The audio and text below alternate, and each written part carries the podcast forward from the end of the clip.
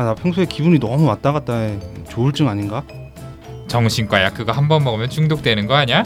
머리가 망가진다던데. 정신과 의사세요? 그럼 제 마음도 막 읽고 그런 거 아니에요? 정신과? 마음만 굳게 먹으면 되는 걸 무슨 치료를 받는다고. 네가 의지가 약해서 그래.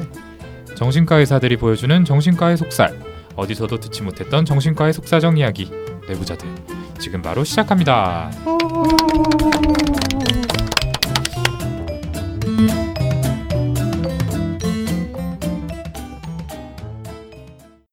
네, 안녕하세요. 젊은 정신과 의사들이 하는 솔직하고 은밀하고 자상한 정신건강과 마음 이야기, 내부자들입니다.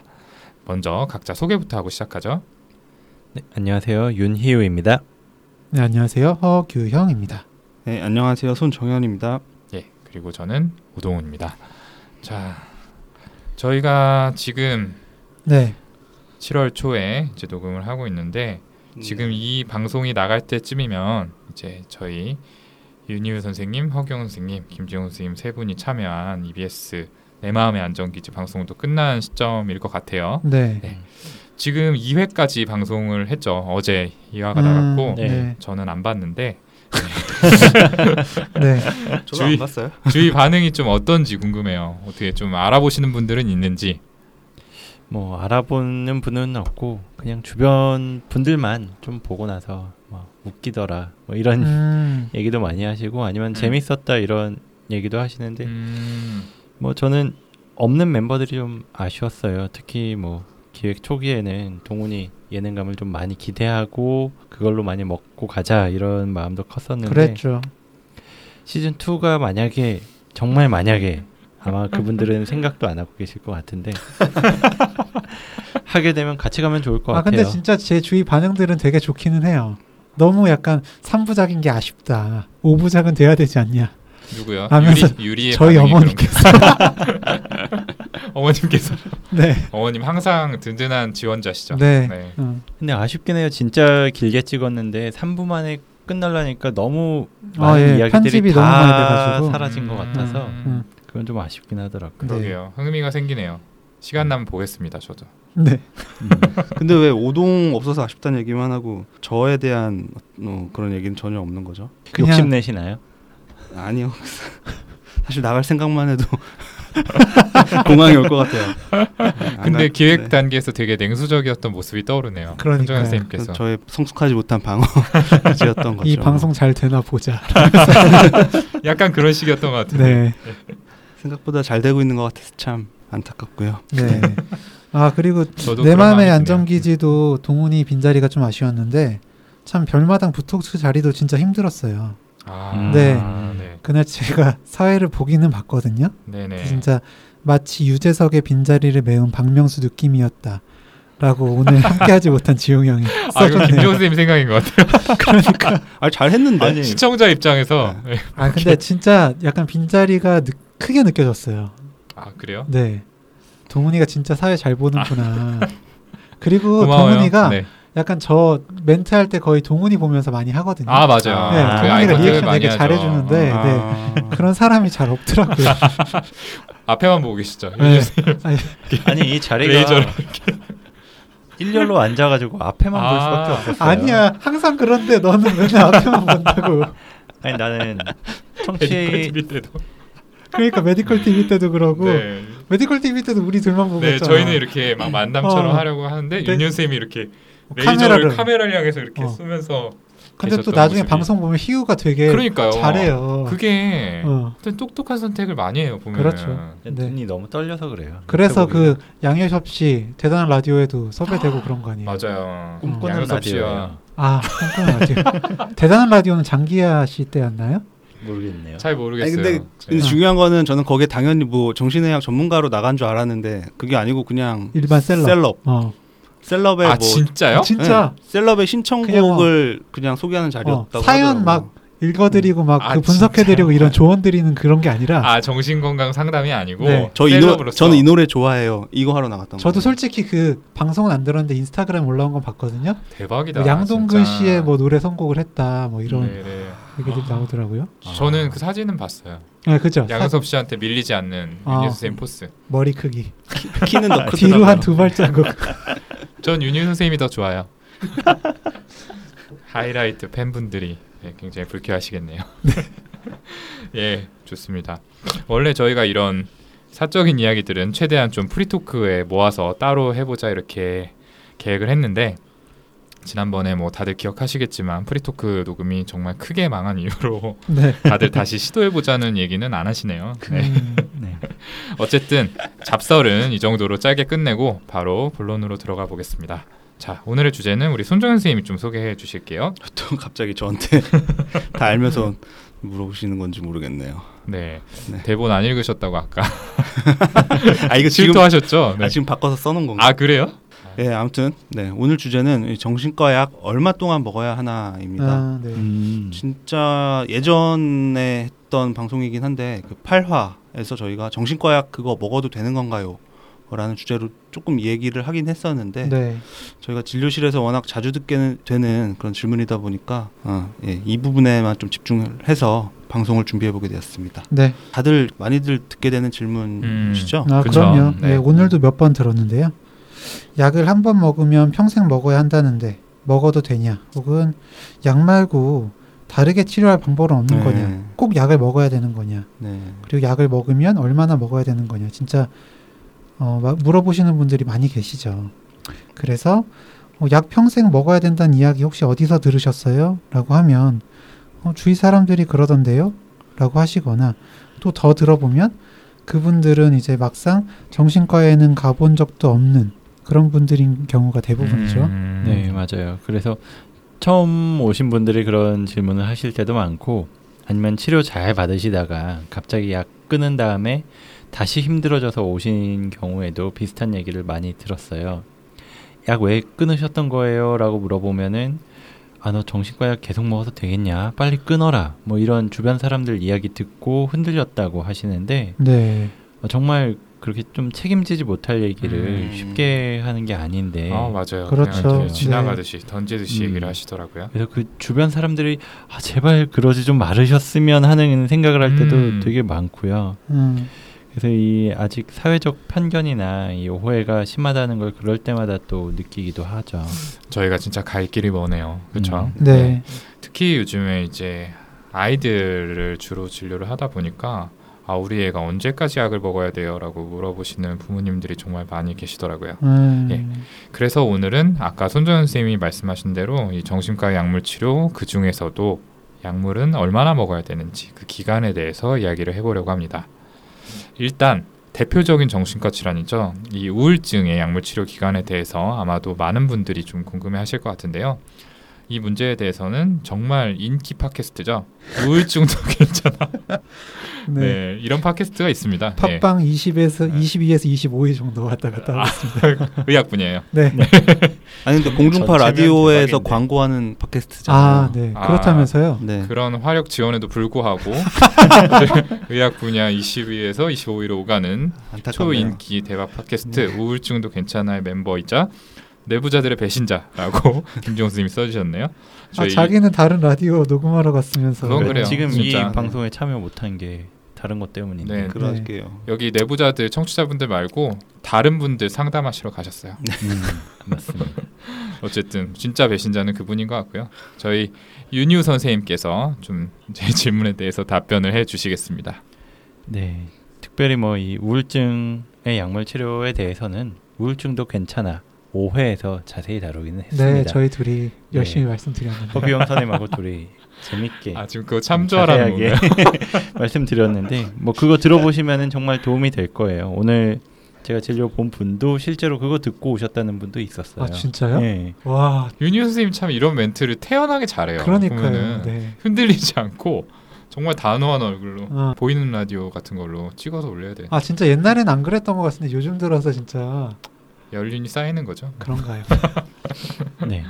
아무튼 본론으로 돌아가서 우울증 치료 기간에 대해서 말씀드리면 우선 주요 우울 장애 같은 경우에 항우울제를 먹기 시작한다고 해서 바로 기분이 좋아지진 않아요. 최소한 한 2주는 걸린다고 하고 적어도 한 3, 4주 정도는 복용을 해야지 충분한 효과가 나오기 시작한다고 하고요. 네. 뭐 개별적으로는 조금 더 빨리 효과를 보시는 분들도 있기는 한데 한 그 정도는 걸려야지 효과가 나온다고 합니다. 게다가 처음 발병한 주요 우울장애 같은 경우에 적어도 한 6개월은 사용을 하는 게 안전하다고 이야기를 하고요.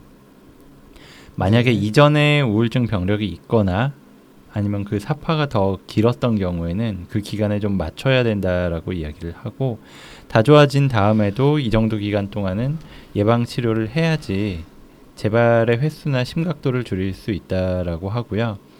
이 유지치료의 기간 같은 경우에는 여러 가지에 따라 달렸다고 해요. 뭐 재발의 위험성이라든지 뭐 이를테면은 얼마나 자주 재발을 했느냐, 네. 한번 발병했을 때 얼마나 그 에피소드가 심했느냐, 네. 그렇죠. 아니면 다른 공존 질환이 있느냐, 뭐 그게 정신적이든 아니면 신체적인 질환도 포함이 된다고 네. 하고요. 게다가 가족력도 꼭 확인을 해봐서 가족 중에 이런 주요 우울 장애가 많은 경우에는 또는 재발성 우울증이 많은 경우에는 특히나 더 유지 기간이 길어질 수가 길어야 있겠죠. 된다는 거죠. 네. 네. 네, 윤희 선생님이 끼어서 네, 우울증도 괜찮아를 함께 진행하고 있는 허기영입니다. 네. 그 2년 반 안에 재발이 된다면 재발 방지를 위한 치료를 5년간 할 것을 권유하기도 하는데요. 그런데 너무 걱정하지 않으셔도 되는 건 계속해서 약을 먹게 되는 경우는 좀 이렇게 재발성이나 만성 우울증에 한정이 되어 있거든요. 그래서 이제 최근 나온 한국형 우울증 임상지침 3판에 의하면 3번 이상의 주요 우울 사파를 경험한 경우엔 가능한 만큼 길게 약을 복용할 것을 권유하고 있습니다. 근데 사실 저희가 환자분들을 뵙다 보면 본인이 우울하다, 우울증 같다 해서 찾아오시는 분들, 네. 그리고 저희가 또 우울증이십니다 이렇게 설명드리는 모든 분들이 지금 얘기하고 있는 이 주요 우울장애에 해당하는 건 좀 아니죠. 그렇죠. 네, 지속형 우울장애 같은 경우도 있고, 그리고 또 이 인격, 성격 구조가 이런 우울감에 영향을 미치고 있는 경우들도 많이 있잖아요. 그렇죠. 네. 그럴 때는 약물 치료의 어떤 계획을, 기간을 포함해서 이 계획을 어떻게 잡게 되는지 좀 전문가분들, 이 두 분 중에 한 분이 대답을 좀 해주시죠.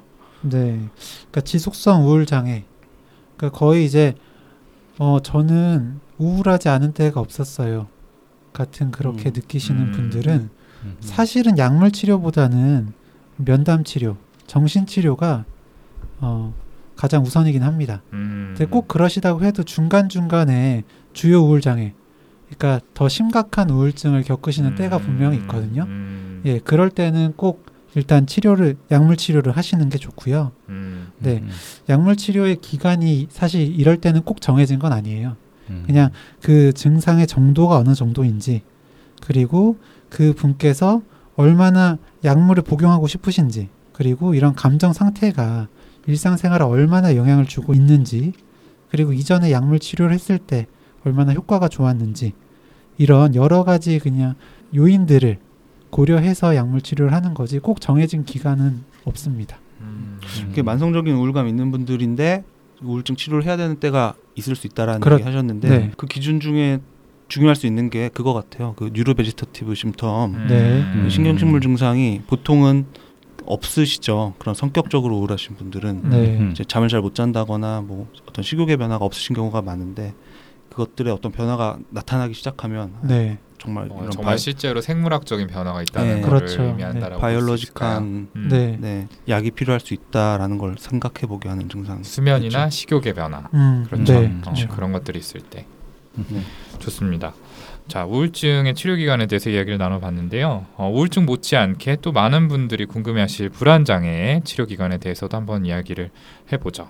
이제 가장 핫한 질환이라고 할 수 있는, 저희가 1화 방송에서 다뤘던 네. 주제죠. 이 공황장애부터 좀 말씀을 드려보면은, 공황장애는 우울증과 동일하게 이 SSRI나 SNRI라는 계열의 약물을 주요 치료제로 사용을 합니다.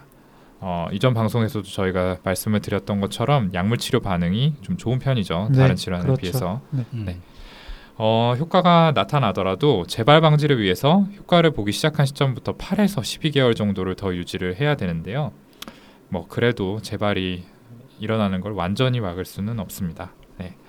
또 성공적인 치료를 받은 사람들의 경우에도 약을 끊은 후에 언젠가 재발할 확률이 어떤 30% 이상 최대 90%까지 이른다라는 연구 결과도 있죠. 그래서 좀 약물은 되도록 길게 유지를 해라라는 게 그쵸. 아마 이 연구의 결론인 것 같아요. 네. 다들 좀 뭐 경험 있으세요? 여기랑 관련해서?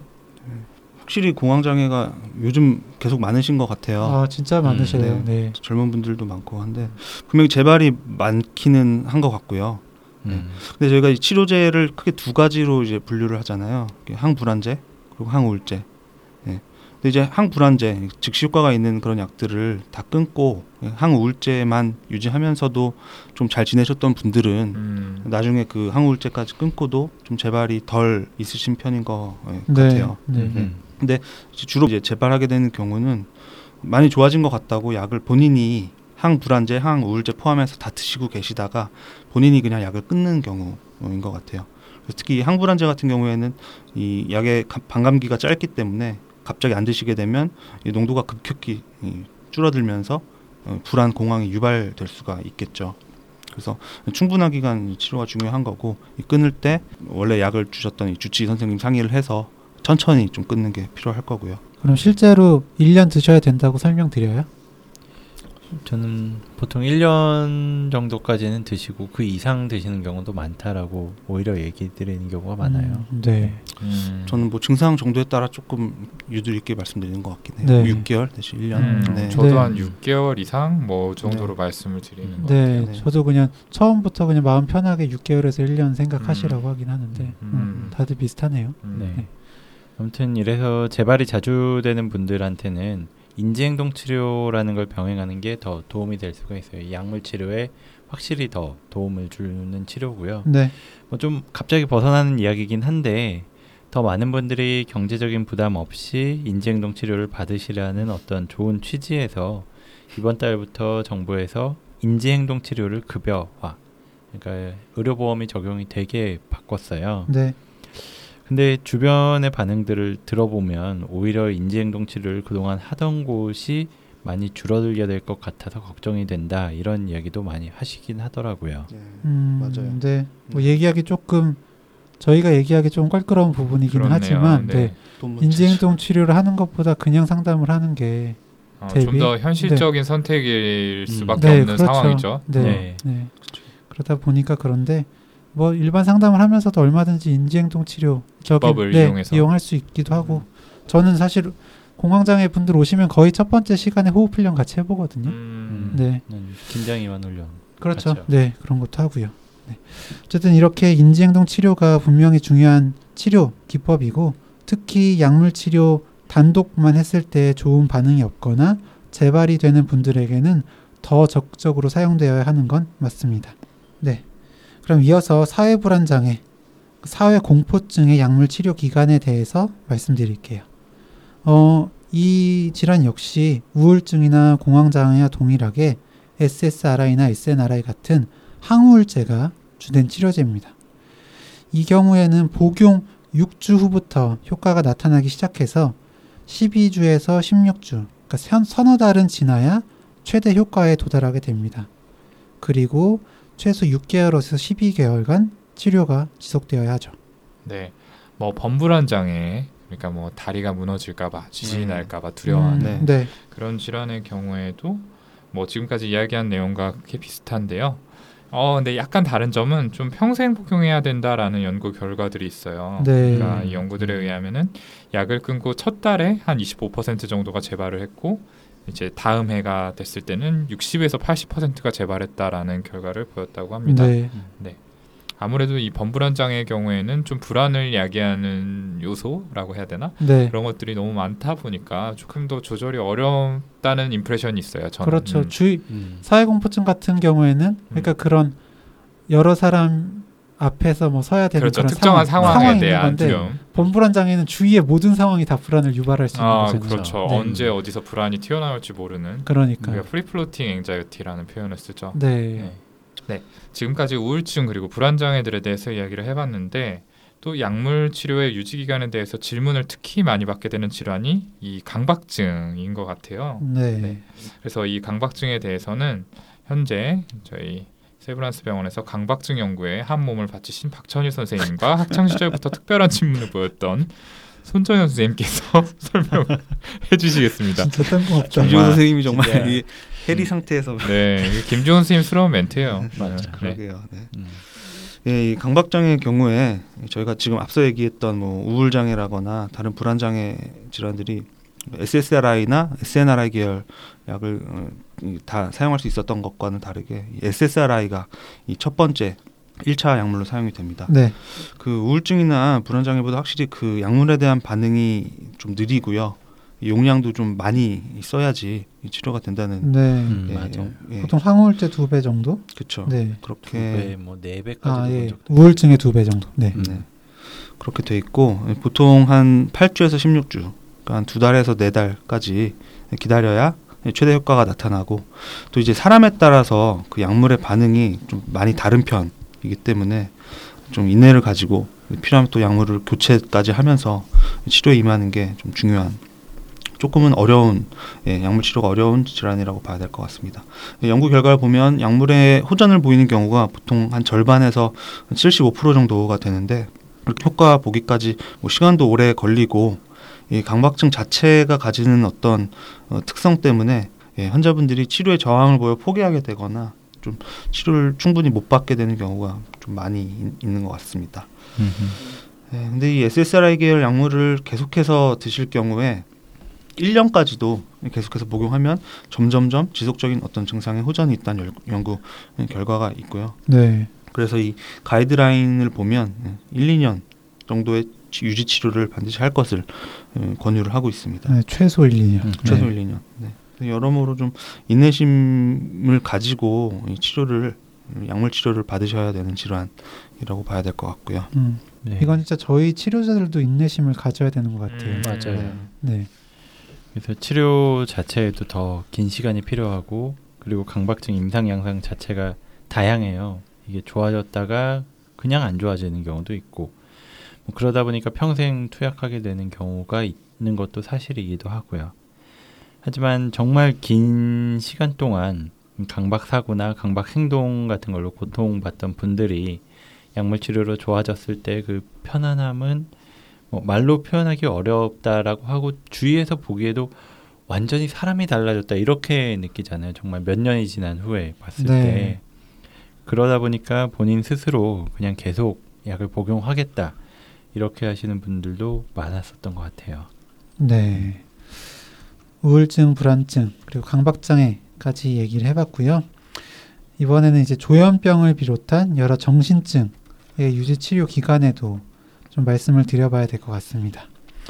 아무래도 이 병의 경우에 보호자분들께서 더 자주 그리고 더 민감하게 약물치료 기간을 물어보시게 되죠. 사실 예, 초발 이제 처음 발병한 조현병 같은 경우에는 기본적으로 1년 정도 약물을 써보자고 말씀을 드리고, 그 사이에 증상이 완전히 관해, 그러니까 증상이 전혀 보이지 않는다면 약을 끊어볼 수 있다. 끊어보는 시도를 해볼 수 있다고 설명을 드려요. 네. 그런데 이제 만약에 재발을 했다 하는 경우에는 좀 안타까운 얘기지만 소량이라도 평생 유지하시는 게 좋다라고 말씀을 또 드리죠. 맞습니다. 네. 사실 한번 그렇게 좀 사이코틱한 증상들, 망상이나 환청이 급격하게 안 좋아지는 시기를 거치면 사실 그 자체만 문제가 되는 게 아니라 어떤 인지기능 전반이 좀 퇴행하게 되는 결과를 네. 가져온다고 해요. 네. 그러니까 맞아요. 사실은 한 번의 에피소드라고 그냥 넘길 수 있는 게 아니죠. 그러니까 그 이후까지 계속 영향을 남길 수 있는, 어떤 타격을 줄 수 있는 거기 때문에 그렇죠. 약을 계속해서 드시는 게 끊는 것보다 분명히 더 유리하다 이렇게 말씀을 드릴 수 있을 것 같아요. 네. 그 재발 방지 목적으로. 네.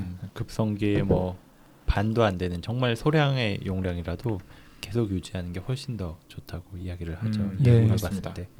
그리고 이 병식이 부족할 수 있다라는 점에서 조현병하고 비슷한 게 볼 수 있는 양극성 장애의 경우에 대해서도 얘기를 해봐야 될 텐데, 아 이거 김지용 선생님 멘트 참. 어쩐지 도망치고 싶더라니 책을 쓴 후 조울증 박사 논문에서 도망치셨다는 오동훈 선생님께 설명을 부탁드려 보겠습니다. 되게 참 찰지네요. 찰져. 보니까 이런 멘트만 써놓고 나머지는 다 비워두셨더라고요. 그러니까 지금 아래 다 제가 쓴 거예요. 오, 아 그래요? 네. 오 바이폴라라고 쓰이네요. 어쩌라는 거죠? 네, 허 사이코시스. 네. 오 바이폴라 그런 식으로 어레인지만 쿨하게 하고 떠나셨어요. 어쨌든 뭐 멘트가 굉장히 폐부를 찌르네요. 며칠 전에 논문 안 할 거면은 다른 쌤한테 넘기라고 화를 내듯 말씀하셨는데, 예. 아. 어쨌든 이 양성 장애, 조울증에 대해서 말씀을 드려보겠습니다. 초발의 경우에는 이 조증 증상이 완전히 좋아진 시점으로부터 한 3개월 이상의 기간 동안 증상이 다시 악화가 되지 않는 걸 확인을 한다면 그때 중단을 고려할 수 있다라고 가이드라인에 제시가 되어 있습니다. 네. 좀 더 보수적인 관점에서는 발병 후 한 6개월 정도는 지나야 어떤 외부로 드러나는 큰 기분 증상들 외에 어떤 기분의 불안정성 자체도 모두 좋아진다라고 보는 관점도 있습니다. 네. 네. 근데 여기서 중요한 거는 어떤 약이든 한 번에 중단하는 게 아니라 기분의 변화 여부를 살피면서 천천히 줄여야 한다는 거죠. 자의로 약을 갑자기 끊었다가는 마치 바닥에 떨어진 공이 이렇게 바닥을 맞고 튀어오르는 것처럼 증상이 다시 급격히 나빠질 수도 있습니다. 네. 예, 이 양극성 장애에서 주로 사용되는 약물이 크게 기분 안정제 그리고 항정신병 약물 그리고 이제 벤조다이아제핀 계열 이 신경 안정제가 대표적인데요. 환자분의 어떤 특성 그리고 증상의 성질에 따라서 조금씩 차이가 있을 수는 있는데. 우선적으로 줄여보게 되는 건 이 마지막에 말씀드린 벤조다이아제핀, 그러니까 항불안제, 신경안정제 계열일 거고요. 질병의 핵심 증상보다는 이게 아무래도 불안, 불면 같은 좀 부수적인 증상을 타겟으로 추가하게 되는 약제들이다 보니까 네. 증상이 굉장히 심한 시기가 지나고 나면 좀 감량을 해도 별다른 문제가 생기지 않고 이렇게 잘 지내시는 경우가 많아서 그럴 거고요.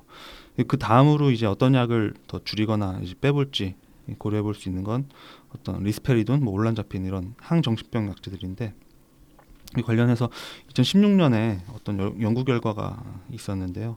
이 항정신병 약제를 6개월간 유지한 군 그리고 12개월간 유지한 그룹을 비교를 했을 때 이 양극성 장애 재발률이 동일하게 나타난 것이고요. 이건 다시 얘기하면 이 6개월에서 더 초과해서 약물을 유지해도 어떤 뚜렷한 더 좋은 점, 이득이 없을 가능성을 얘기를 하는 결과인 거죠. 네. 그리고 이제 리튬이나 발프로익산 같은 그 기분 조절제는 일반적으로 앞에 이제 정연이가 얘기했던 약물보다 장기간 투약을 유지합니다.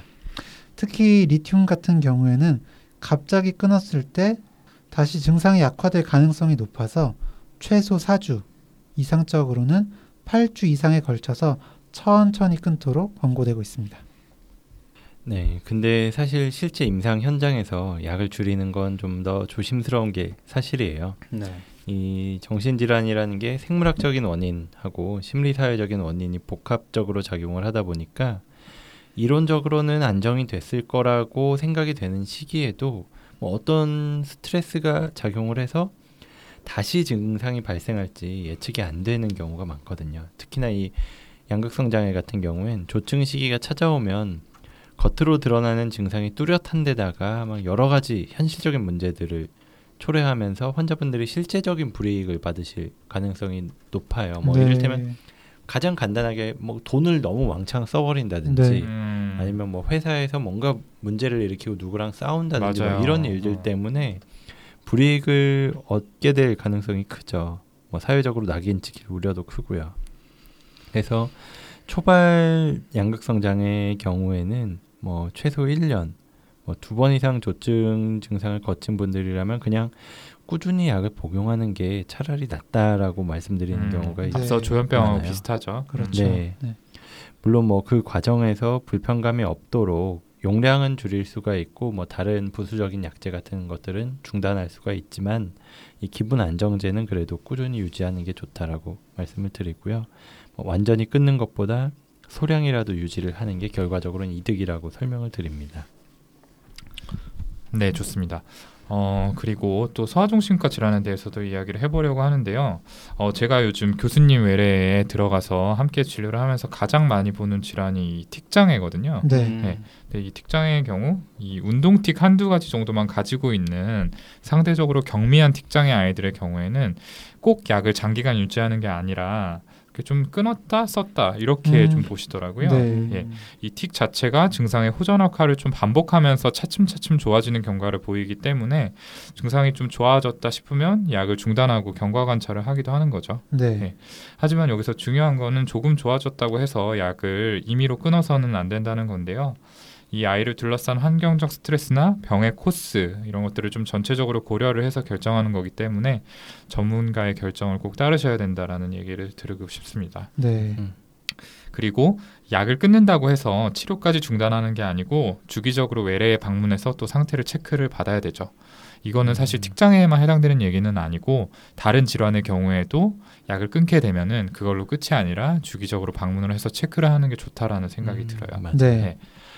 그런데 이 운동틱에서 그치지 않고 음성틱까지 같이 있는 이 뚜렛장애 아이들의 경우에는 약을 좀 더 고용량으로 좀 장기간 쓰게 되는 경우들이 많습니다. 그렇죠. 특히 그래서 이런 아이들의 경우에는 부모님들이 답답한 마음에 약을 대체 언제까지 먹어야 되냐라고 많이들 물어보시는데요. 사실은 케이스 바이 케이스라서 뭐라고 좀 일괄적으로 대답을 해드리기가 어려운데 일반적으로는 이 틱이 좋아지는 시점이 한 중학교에 들어갈 때쯤이라고 말씀을 드려요. 한 만 13세 이쯤을 기점으로 좋아진다라고 얘기를 드려서 그쯤부터는 약물의 감량을 좀 고려해 볼 수 있겠다. 이 정도로만 이야기를 드리고 있습니다. 네. 네. ADHD도 이제 틱이랑 비슷한데요.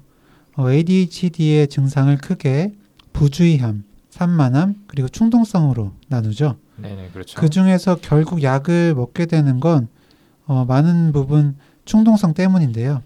아이가 그냥 혼자 집중을 못하고 가만히 있으면 괜찮은데 자꾸 막 주변 일에 불쑥불쑥 끼어들고 다른 애들하고 싸우고 이런 게 문제가 되는 경우가 많잖아요. 그런데 이 충동성 부분은 대체로 청소년기에 접어들면서 자연스럽게 호전이 되는 경우가 많습니다. 그래서 그 시기가 되면 그 즈음에 약물 감량이나 중단을 고려하기도 하죠. 다만 이제 중학교 이후에는 성적이 중요하잖아요. 그래서 오히려 부모님들께서 약을 끊고 싶어 하지 않으시죠.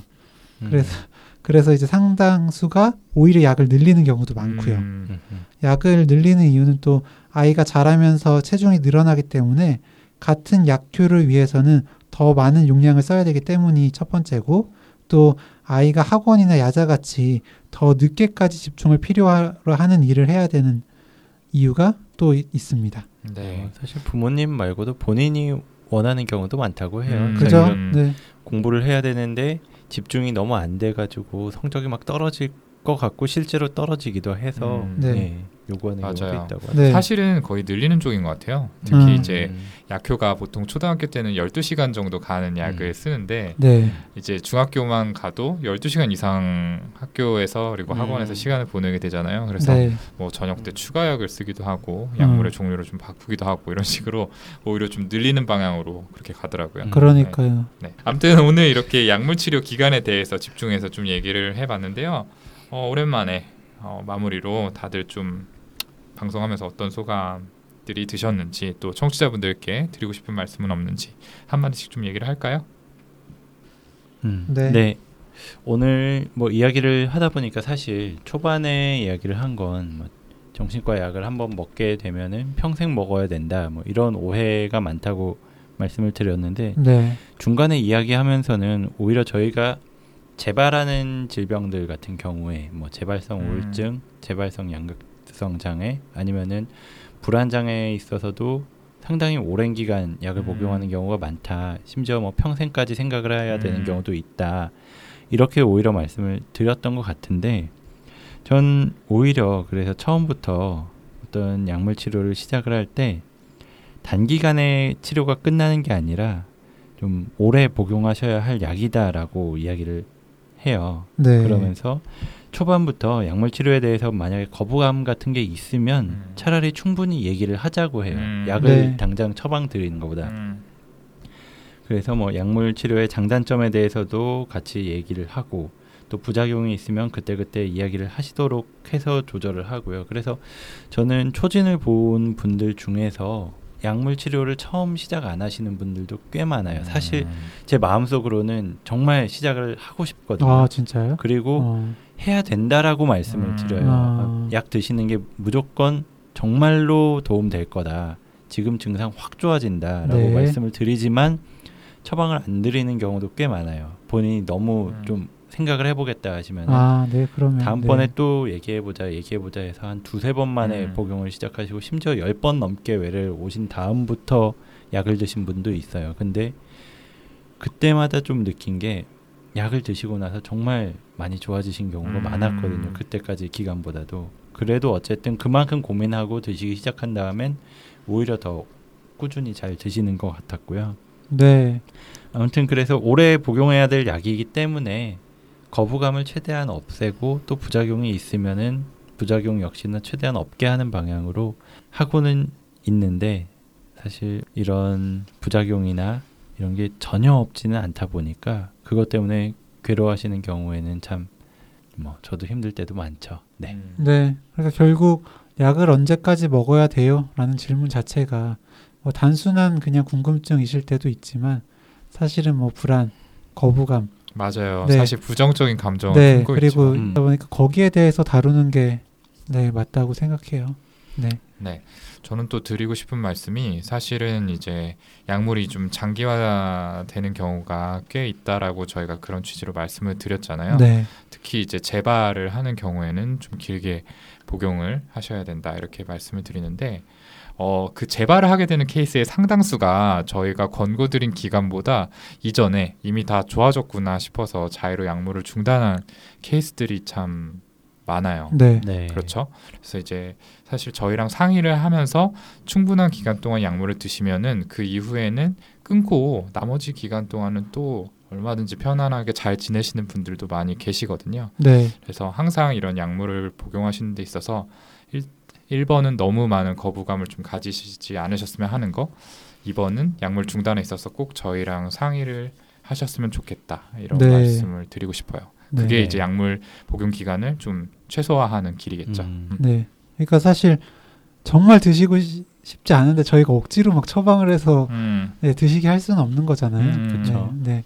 다만 이제 먼저 얘기를 하고 상의를 해주셨으면 좋겠다. 네. 네. 그 약 자체가 싫어서 그러니까 거부감이 있어서 안 드시는 경우가 있고 약에 실제로 뭐 졸리거나 네. 뭐 다른 사이드 그 부작용 때문에 드시기 힘들어서 안 드시는 경우도 분명히 있거든요. 근데 이제 그런 약을 계속 먹으라고 하니까 아예 전체를 다 안 먹어버리는 경우가 있어서 네, 그렇죠. 저는 네. 이제 PRN 약이 중요하다고 생각을 해요. 그 필요할 때 드시는 네. 그러니까 본인이 조절할 수 있는 약. 그래서 그런 좀 졸리거나 그런 단순하지만 일상생활 힘들게 할 수 있는 어떤 부작용이 있을 수 있는 약은 또 그 주치료제가 아닌 약들은 되도록이면 좀 그렇게 본인이 조절하실 수 있도록 좀 설명을 드리고 좀 그런 어떤 자기 조절감을 가질 수 있도록 하는 게 좀 도움이 되는 것 같아서 네. 혹시는 뭐 얘기를 듣고 아 나도 그런 게 필요하다 싶으면 뭐 이렇게 진료 보시는 곳에서 그런 것들에 대해서 상의를 하시면 분명히 좀 긍정적인 결과를 얻으실 수 있지 않을까 싶은 맞습니다. 생각이 드네요. 아, 네. 좋은 얘기네요. 네. 저희 치료자들이 노력해야 될 부분인 것 같은데 네. 좋습니다. 예. 자, 오늘 정신건강의학과의 비밀을 소개합니다. 정비소 시간에는 정신과 약은 과연 언제까지 먹어야 하나라는 주제로 이야기를 나눠봤습니다. 오늘 저희가 드린 말씀이 이 궁금증을 해결하는 데 조금이나마 좀 도움이 됐으면 하는 바람입니다. 그러면 오늘 방송 이 정도로 정리하고요. 저희는 다음 얘 왜 이러는 걸까요? 시간에 더 재미있고 유익한 주제를 들고 다시 찾아뵙겠습니다. 감사합니다. 감사합니다. 정말 잘한다. 말을 어떻게 저렇게 잘해?